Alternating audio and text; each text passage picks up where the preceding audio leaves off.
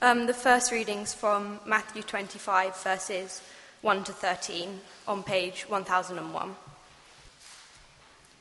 Then the kingdom of heaven will be like 10 virgins who took their lamps and went to meet the bridegroom. 5 of them were foolish, and 5 were wise. For when the foolish took their lamps, they took no oil with them, but the wise took flasks of oil with their lamps. As the bridegroom was delayed, they all became drowsy and slept. But at midnight there was a cry, "Here is the bridegroom, come out to meet him." Then all those virgins rose and trimmed their lamps. And the foolish said to the wise, "Give us some of your oil, for our lamps are going out." But the wise answered, saying, "Since there will not be enough for us and for you, go rather to the dealers and buy for yourselves." And while they were going to buy, the bridegroom came, and those who were ready went in with him to the marriage feast, and the door was shut. Afterwards, the other virgins came also, saying, "Lord, Lord, open to us." But he answered, "Truly I say to you, I do not know you. Watch therefore, for you know neither the day nor the hour." So we're reading from Zephaniah, which is on page 952 of the Church Bibles. And we're going to start at chapter 1, verse 1. The word of the Lord that came to Zephaniah, the son of Cushi, son of Gedaliah, son of Amariah, son of Hezekiah, in the days of Josiah, the son of Amon, king of Judah. "I will utterly sweep away everything from the face of the earth," declares the Lord.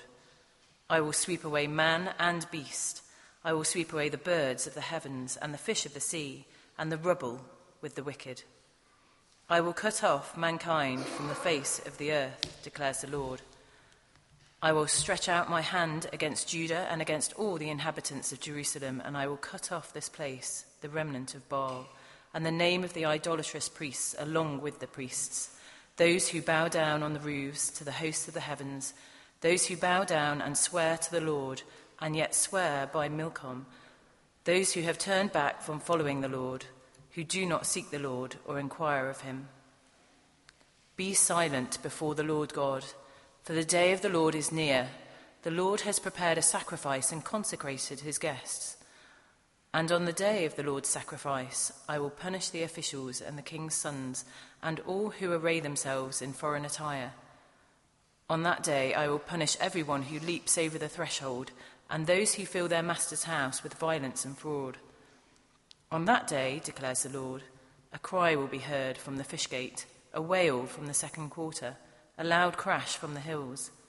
Wail, O inhabitants of the mortar, for all the traders are no more. All who weigh out silver are cut off.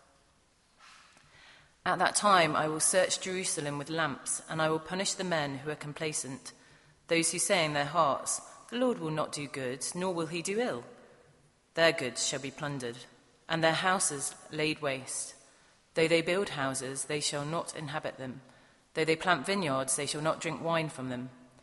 The great day of the Lord is near, near and hastening fast. The sound of the day of the Lord is bitter. The mighty man cries aloud there. A day of wrath is that day, a day of distress and anguish, a day of ruin and devastation, a day of darkness and gloom, a day of clouds and thick darkness, a day of trumpet blast and battle cry, against the fortified cities and against the lofty battlements.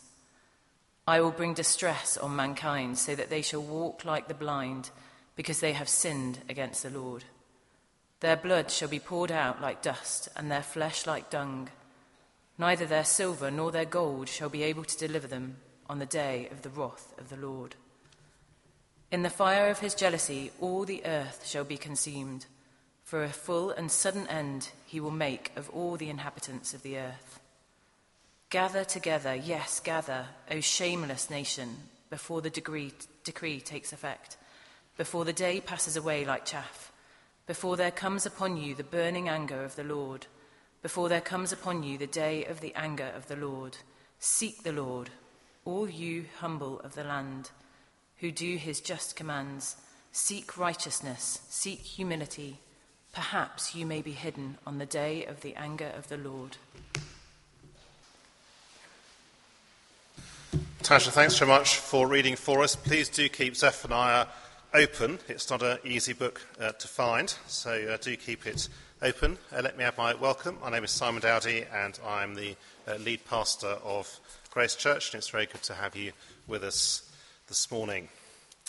Now, we've spent the last three Sunday mornings in our sermons looking at Lamentations, and Zephaniah is, if you like, the prequel to Lamentations. So if you're a Star Wars fan or something like that, then you'll know all about prequels, and that Zephaniah is, in a sense, the prequel to Lamentations. I want to begin by asking, what do you have your sights fixed on?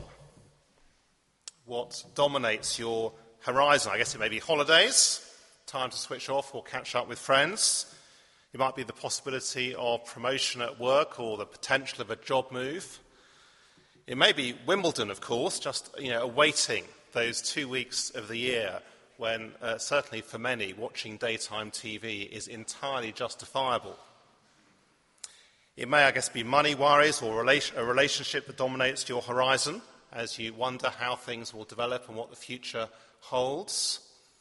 It may be finishing exams, or perhaps if you've just finished some exams, then awaiting your exam results.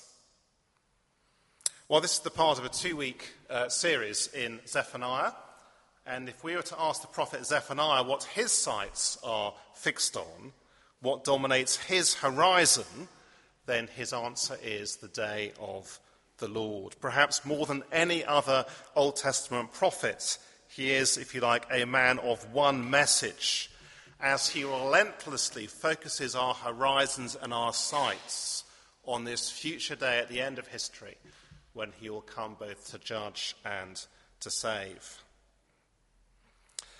Now, all we know about Zephaniah himself is there in verse 1. It dates him around 630 BC. I guess at first reading, and you may slightly have been thinking this, at first reading, you might have thought that Zephaniah comes across as something of a caricature of everything people dislike about the Old Testament. So a list of names, followed by the judgment that is coming, which I guess is why Zephaniah is so often overlooked. And yet, as we're going to see, and especially next week, it is also a book of great comfort and great encouragement. And particularly so at the start of the summer. I guess many of us look forward, don't we, to time off over the summer. And Zephaniah, well, I guess the danger over the summer is that we don't simply put our feet up physically, we also put our feet up spiritually as routines change and all that kind of thing. And Zephaniah, I think, is going to be really helpful for us over these 2 weeks so that we don't lose our focus. So my prayer, really, as we look at this little book, is that it will help us to keep our sense of spiritual purpose and focus and clarity over the summer, whether we regard ourselves as disciples of Jesus Christ already, or whether we're simply here as inquirers, or indeed whether we are here more as skeptics. I hope it will be helpful for all of us. Now, you'll find there's an outline on the back of the service sheets just to help us get our bearings, and we'll think first of all about the dreadful reality of the day of the Lord. And you'll see I've put on the outline there the structure of chapter 1. Just have a look at it. So in verses 2 to 3 we have the judgment which the day of the Lord will bring. It's described in terms of the destruction of creation. In verses 4 to 13 we see God's judgment on Judah and Jerusalem. In verses 14 to 16 judgment described again and in terms of the destruction of creation. And then in verses 17 and 18, it is widened to include the entire world.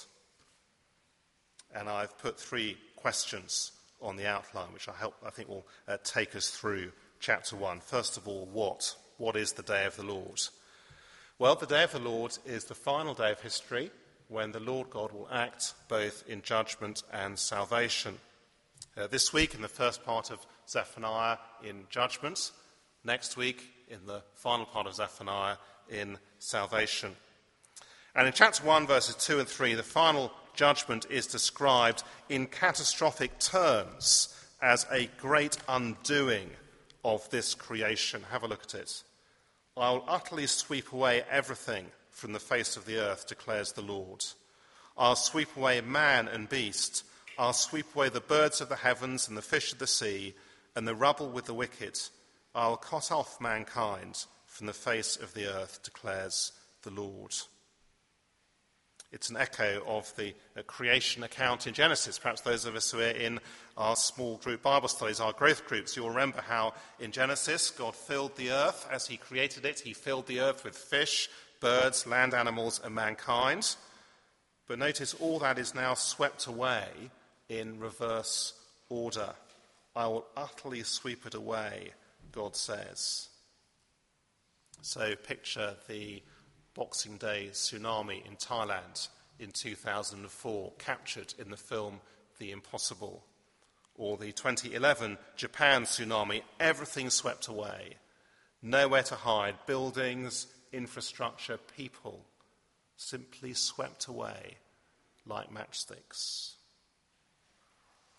Notice this is God's personal action. The repeated words throughout, I will. So verse 2, I will. Verse 3, I will, I will, I will. Verse 4, I will, I will. In other words, this is no mere natural disaster that is being described. It's not simply the impersonal consequences of sin in our world. Rather, it is God's settled right judgment on all that is evil. And it's a decreation that is then repeated in verses 14 to 16, as the 6 days of creation in Genesis are now undone. Verse 14, the great day of the Lord is near, near and hastening fast. The sound of the day of the Lord is bitter. The mighty man cries aloud there.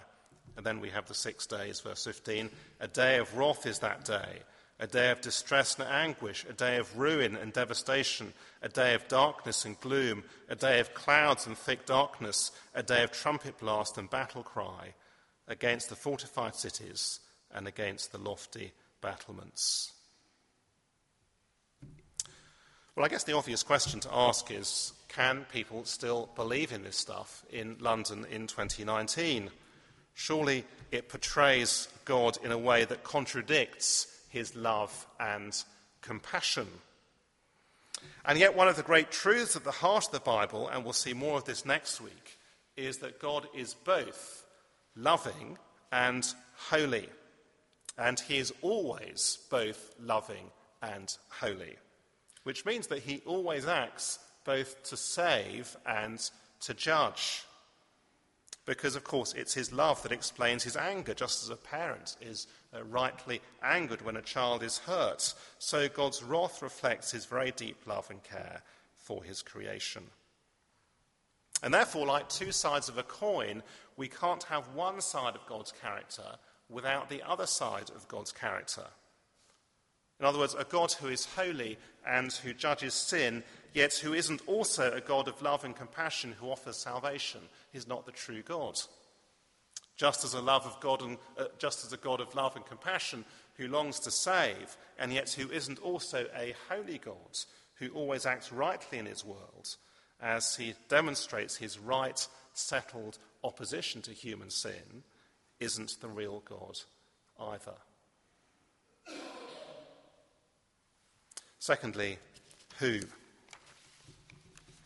In verses 4 to 6, the focus is on Judah and its capital city, Jerusalem. In other words, those who outwardly at least were meant to be God's people. Verse 4, I'll stretch out my hand against Judah and against all the inhabitants of Jerusalem, and I'll cut off from this place the remnant of Baal and the name of the idolatrous priests along with the priests, those who bow down on the roofs to the host of the heavens, those who bow down and swear to the Lord, and yet swear by Milcom. Those who have turned back from following the Lord, who do not seek the Lord or inquire of him. They're meant to be God's people. And yet rather than acting as a magnet, living distinctively, drawing people to him, actually they are no different from the world around. And they worship the same gods as those around them. In verse 8, he then goes on to focus on their leaders and the kind of upper echelons of society. In verse 9, on everyone else. In verses 10 and 11, the city and the business community. Well, we say, what's the reason? Well, have a look at verse 12. Look at what they are saying in their hearts. Verse 12, God says, at that time I'll search Jerusalem with lamps, and I'll punish the men who are complacent, those who say in their hearts, the Lord will not do good, nor will he do ill. It's interesting, it's not so much, is it, that the Lord God doesn't exist. It is simply that he doesn't matter. He's just irrelevant. The Lord will not do good, nor will he do ill.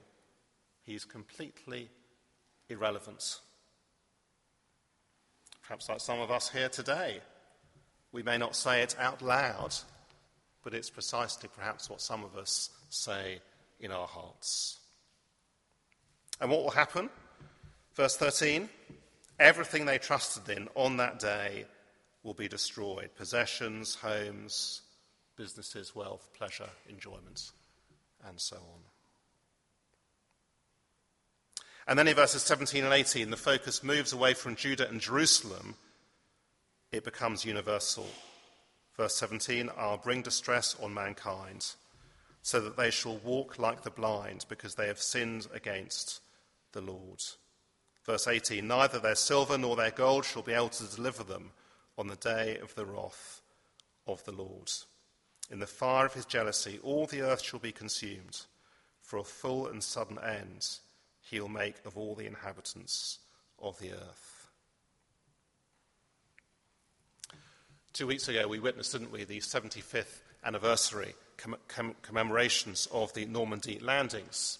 And on Radio 4 it prompted a discussion on the moral maze hosted by Michael Burke about our national character and our moral character as a nation. And the question essentially was, is our moral character as a nation now so completely different from what it was 75 years ago, a kind of lack of moral fibre and so on, that actually we simply wouldn't be able to pull something like that off again? And yet, however much national characteristics may change over time, in one vital respect, human nature does not change, and that is our sin, as all of us by nature live our way rather than God's way. Third question, when? The destruction of Judah and its capital Jerusalem took place in 586 BC. So just 35 years after Zephaniah is speaking, as Babylon, the new superpower, invaded and took God's people into captivity.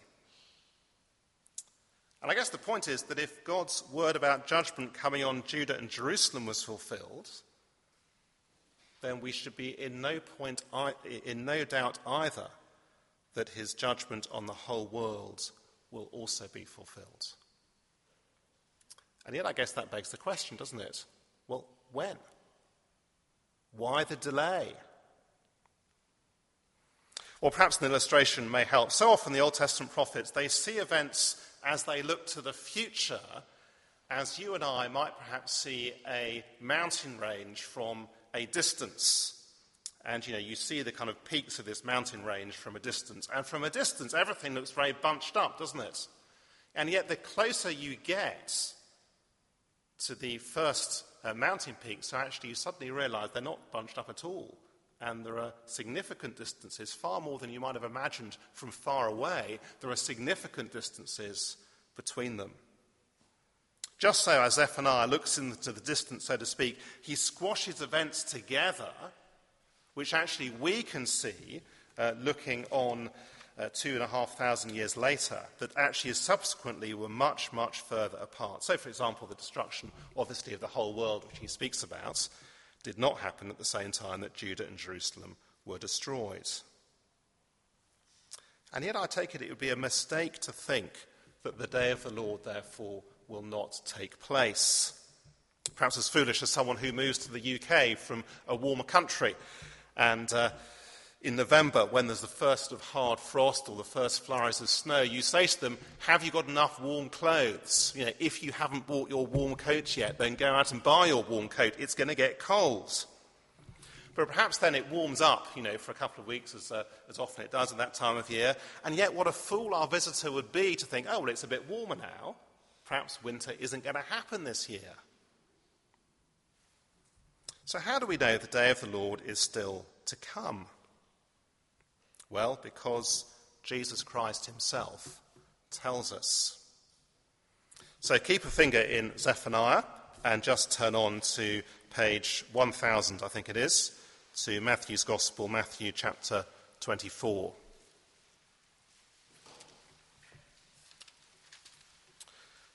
Page 1000, Matthew chapter 24.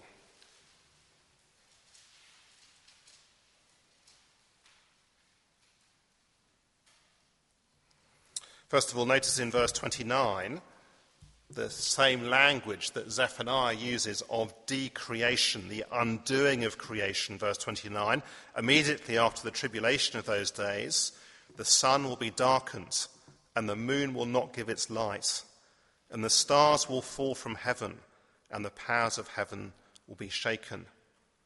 And then in verse 30, great sadness, because Jesus, as the Son of Man, with all authority over all people for all time, will come to judge. Then will appear in heaven the sign of the Son of Man, and then all the tribes of the earth will mourn, and they will see the Son of Man coming on the clouds of heaven with power and great glory. When will it happen? We're not told.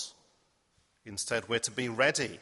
Verse 44, therefore you must also be ready, for the Son of Man is coming at an hour you do not expect. We then have a whole chapter of warnings, including the parable of the 10 virgins, which Philippa read for us, concluding verse 13, watch therefore, for you know neither the day nor the hour. And then over the page, chapter 25, verses 31 to 32, describe the judgment. And again, in terms Zephaniah would have been so familiar with, in universal terms. Verse 31, when the Son of Man comes in his glory, and all the angels with him, then he will sit on his glorious throne. Before him will be gathered all the nations, and he will separate people one from another as a shepherd separates the sheep from the goats. And then verse 46, the reality of eternal punishment and eternal life. These will go away into eternal punishment, but the righteous into eternal life. In other words, you see, you and I mustn't fall for the lie that we needn't take the warnings of the Old Testament seriously. That in a sense, God is no longer serious about the judgments. If anything, Jesus' language is stronger, isn't it, than Zephaniah's language. So then how should we respond? Well, responding with reality to the day of the Lord, because of course it's possible to respond with unreality, merely to give assent to it, or perhaps just to brush it aside altogether. So we need to know what it looks like to respond with reality in a way that is appropriate. Well, firstly, back in Zephaniah chapter 1, be silent. Verse 7, be silent before the Lord God, for the day of the Lord is near. Verse 14, the great day of the Lord is near. It's as if Zephaniah wants us to hear this day coming, to feel its imminence so close that we can almost touch it and feel it and see it and hear it. Be silent. Perhaps the silence of a courtroom, as everyone stands in silence in preparation for the judge to enter. I guess it may be that some of us, our lives are simply so busy that we've never really stopped to be silent, so to speak, before the Lord God and given much thought to this day. Or perhaps we've simply lost sight of it, that actually other things have dominated our horizon, and our sights have drifted away from it. Because the fact is that responding today is far more urgent than it was even in Zephaniah's day. The New Testament tells us that the day of judgment is set, that the judge has been appointed. Perhaps some of us have had to face a court case for one reason or another. And you'll know, won't you, that you'll know that actually it's one thing kind of to know that at some stage in the future there's going to be a court case. But things become very different once you actually know the date, once the date is in the diary. So I've put Acts chapter 17, verses 30 to 31 on the outline, where the Apostle Paul, preaching in Athens, the intellectual heart of the first century world, declares this. The times of ignorance God overlooks, but now he commands all people everywhere to repent, because he has fixed a day on which he will judge the world in righteousness by a man whom he has appointed. And of this he has given assurance to all by raising him from the dead. It may be that you are not persuaded.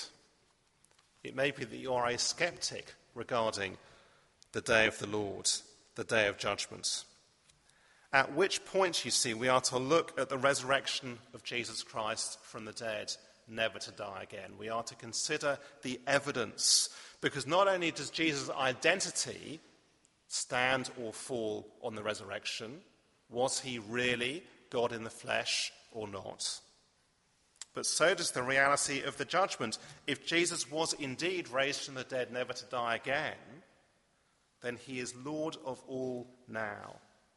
He will indeed return at the end of history, the appointed judge on the appointed day.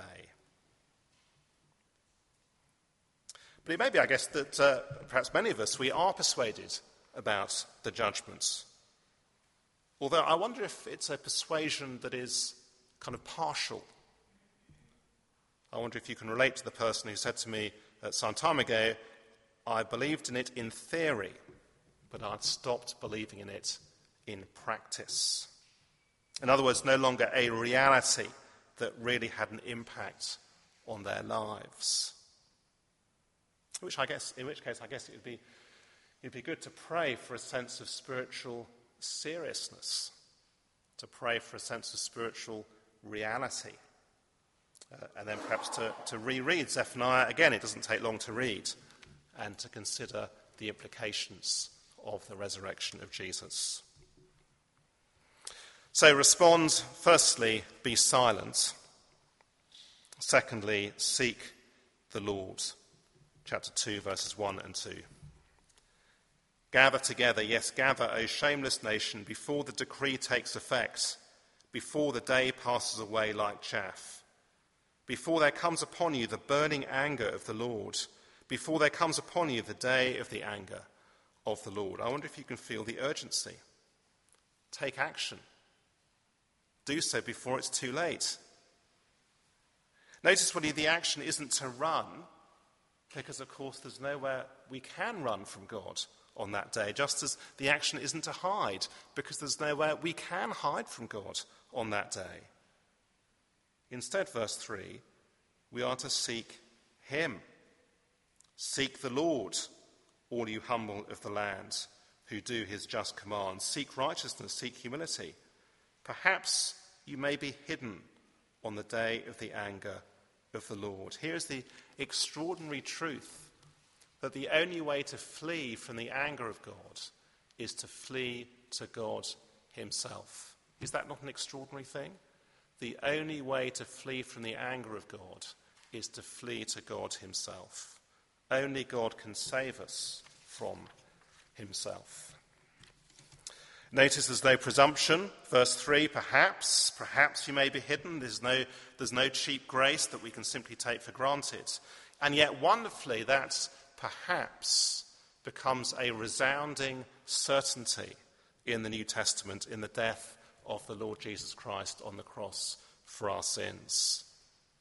It's no wonder, is it, that the night of his arrest, we're told that Jesus was filled with sorrow as he prayed in the Garden of Gethsemane.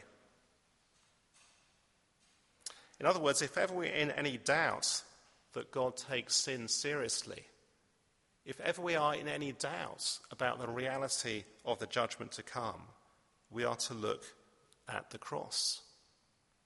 We are to look at the Lord Jesus bearing the full force of God's wrath in himself, in our place, literally forsaken by God, so that you and I need not be. Seek the Lord. It may be, of course, that you've never done that you've never sought his forgiveness. I'd love to chat to you afterwards about how you might do that if you've never done that. It may be that you have at some stage in the past, yes, you rejoiced and delighted in the forgiveness of your sins. But actually, over time, you've become cold or, at best, lukewarm towards the Lord Jesus Christ. In which case, now would be a good time to seek the Lord again and to reorientate your life and your horizon to him. Well, next week we're going to look at the second half of the book, and we'll see wonderfully not only that we need not fear God's anger, but we can also know his delight and his delighting in us. Well, I don't think we'll have a question time today, especially given Zephaniah's application for us of being silent and seeking the Lord. And I think we'll do that instead. So why don't we have a couple of minutes just on our own? Might be an opportunity to do that, to be silent, to reflect, perhaps to read through these verses again. Might be an opportunity to pray and to seek the Lord ourselves. Let's spend some time in quiet, and then I shall lead us in prayer. I will utterly sweep away everything from the face of the earth, declares the Lord. Heavenly Father, thank you that in your very great kindness you warn us of the judgment to come. Thank you for the way in which the Lord Jesus so clearly echoes the language of Zephaniah. We confess how easily we simply live for this world, for what we can see immediately with our own eyes. And we pray, Heavenly Father, for your mercy on us. Please would you help us to live in the light of this day to come, to seek you where we need to seek you again, to be silent before you where we need to be silent before you as we consider this great and terrible day. And we ask it in Jesus' name. Amen.